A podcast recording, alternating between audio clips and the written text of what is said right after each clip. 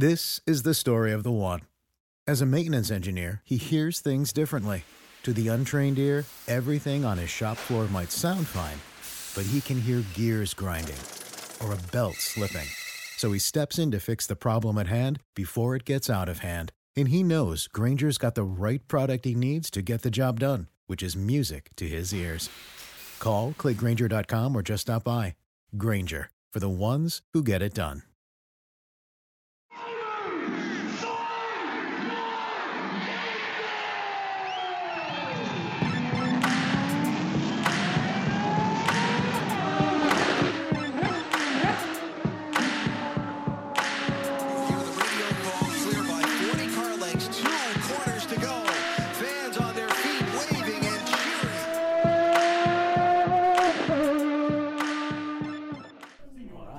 Joined by Connor Daly. Connor, Road America. It's one of the best tracks on the calendar, but also kind of difficult to set up. From a, do you worry about the long straights? Do you worry about cornering speed? How do you, how do you attack a, a track like this heading into the weekend? I think the most interesting part about this track, though, as well, is just how old the surface is, right? Yeah. And like I, I love the article that it was going to be repaved. That was my next question. Yeah, because every corner that has been repaved or like has a new surface is my favorite corner because it's a there's way more grip. So it's um it's just interesting. It provides a lot of just differences when it comes to you know track surface grip in one corner compared to the other. You could be a hero in the last corner and then feel like an idiot in the first corner. Um, so it's it, it's tough, honestly, for that reason. And uh, you know, the reds are the the tire that kind of helps bring everything together a little bit because of the more grip that you get. Um, so you just got to make sure you're ready to you're able to take advantage of that. That's that's kind of the main thing. After a track like Detroit, where the difference between the reds and blacks is like insane, we have an old surface here. Is it kind of similar or, or much closer? I don't know. I mean, I hope it's closer, and I, I'm, su- I'm sure Josef Newgarden hopes it's closer too. Fair. but um, but yeah, I mean, honestly, the interesting thing about the way Detroit worked out is like that's kind of, I guess, the point of having two separate compounds of tire, right? Like it's a strategic advantage to some in some areas, and then if you're willing to take the gamble and run them at the end, you know, then it's you know it's going to be tough. But I kind of like the way that works out because again, you you got two different strategies that ended up on the same fight for the win of the race on the last lap. So it's kind of interesting how that worked. So I, I hope it's a little closer, purely for driver comfort and happiness. But uh, you know, we'll see. the future of IndyCar. I heard, I don't know if it was you or if it was Alex and James the other day on their show talking about kind of one thing you are excited about the future of IndyCar and maybe one thing you're worried about. What would your answer to that be? I That- there's that you're a, allowed to Well, there's say. a lot to be excited about. Yeah. I mean, if you look at the pure facts of like who we have in our racing series and like the quality of the racing, I think is good. Um, could it be better? Yeah, for sure. But um, I do think. I, I mean, again, there, there's a lot of positivity. There's a lot of goodness, and it's a series that I love. And I'm a, I was a fan first, right? So like, I want to see it succeed Yeah. more than anyone else.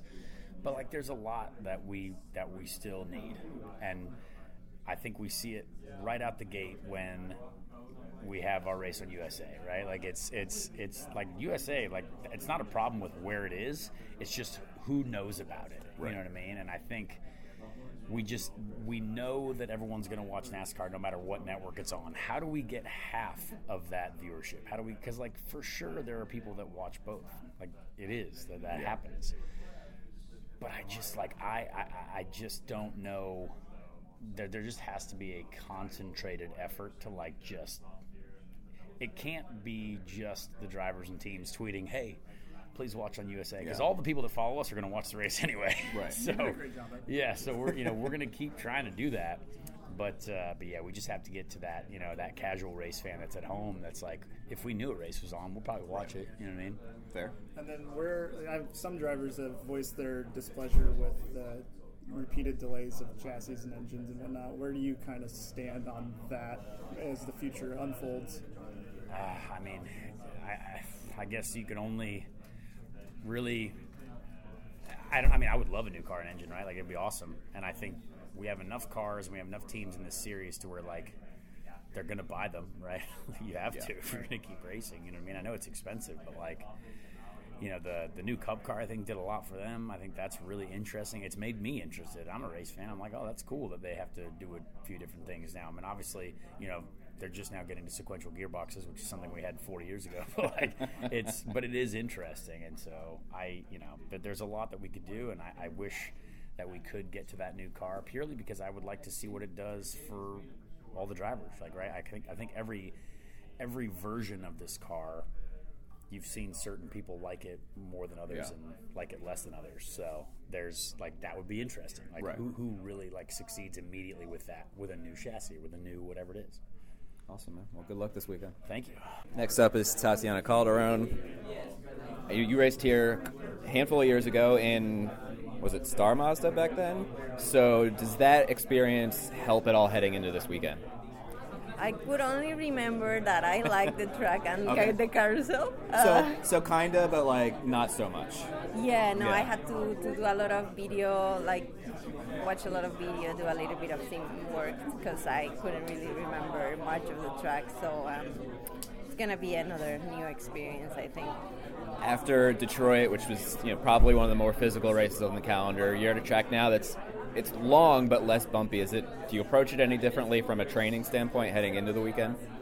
Yeah, obviously, I think it's good that we went in the car, uh, like in Detroit. Like you said, you know, you you need that fitness uh, from driving the car more than anything else. So I'm, I'm quite happy I survived that test.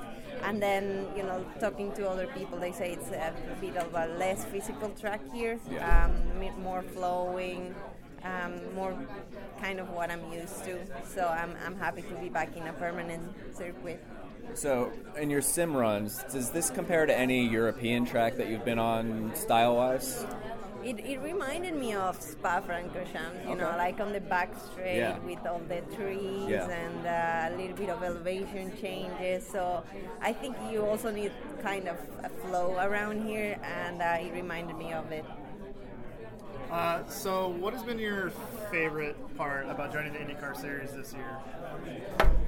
Well, I, I just love the, fo- the the whole concept of um, how you know the driver can um, dictate a little bit what he wants to do, and it's not everything about what the simulation tells you and people telling you what to say, what to do.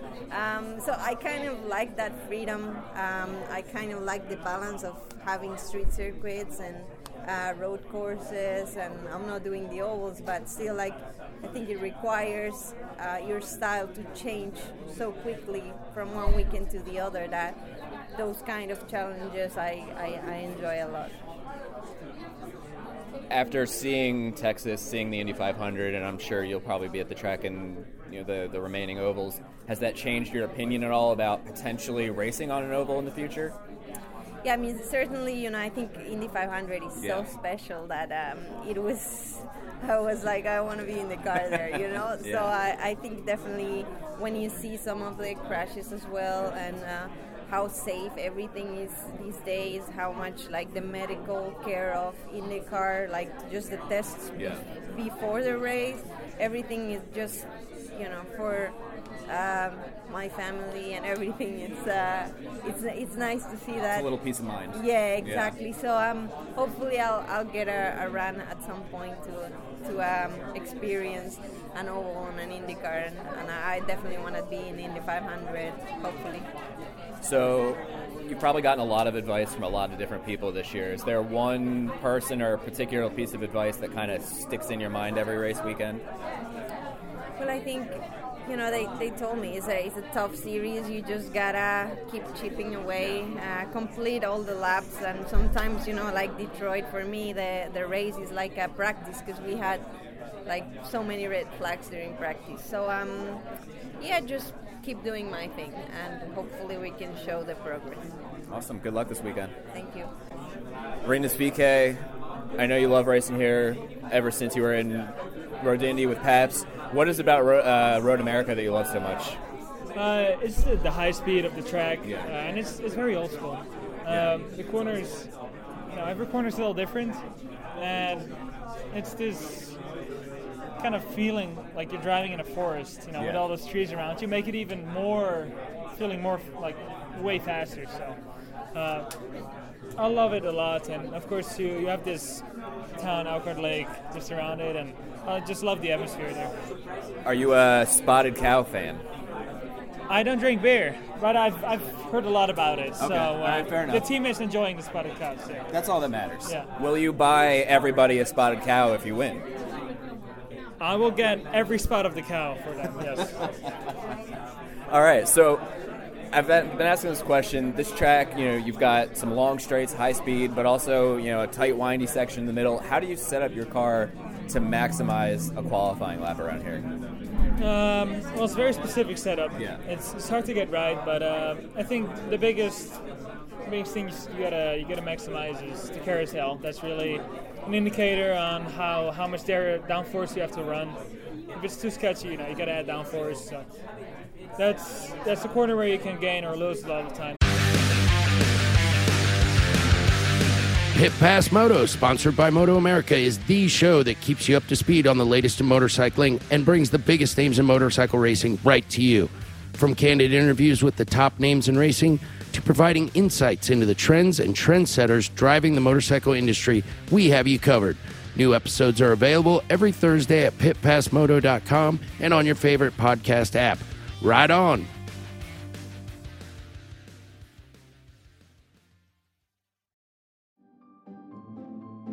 Greetings from Evergreen Podcasts. We're rolling out a listener survey and we want to hear from you.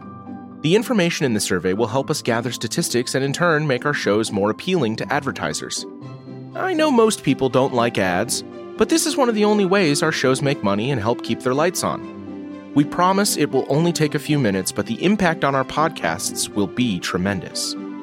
As a token of our appreciation, we'll randomly select one lucky participant each month to win an exclusive merchandise package from Evergreen Podcasts. Head to evergreenpodcast.com slash listener survey to help a show and possibly get some free stuff for doing so. We can't thank you enough for the support. Now back to the show.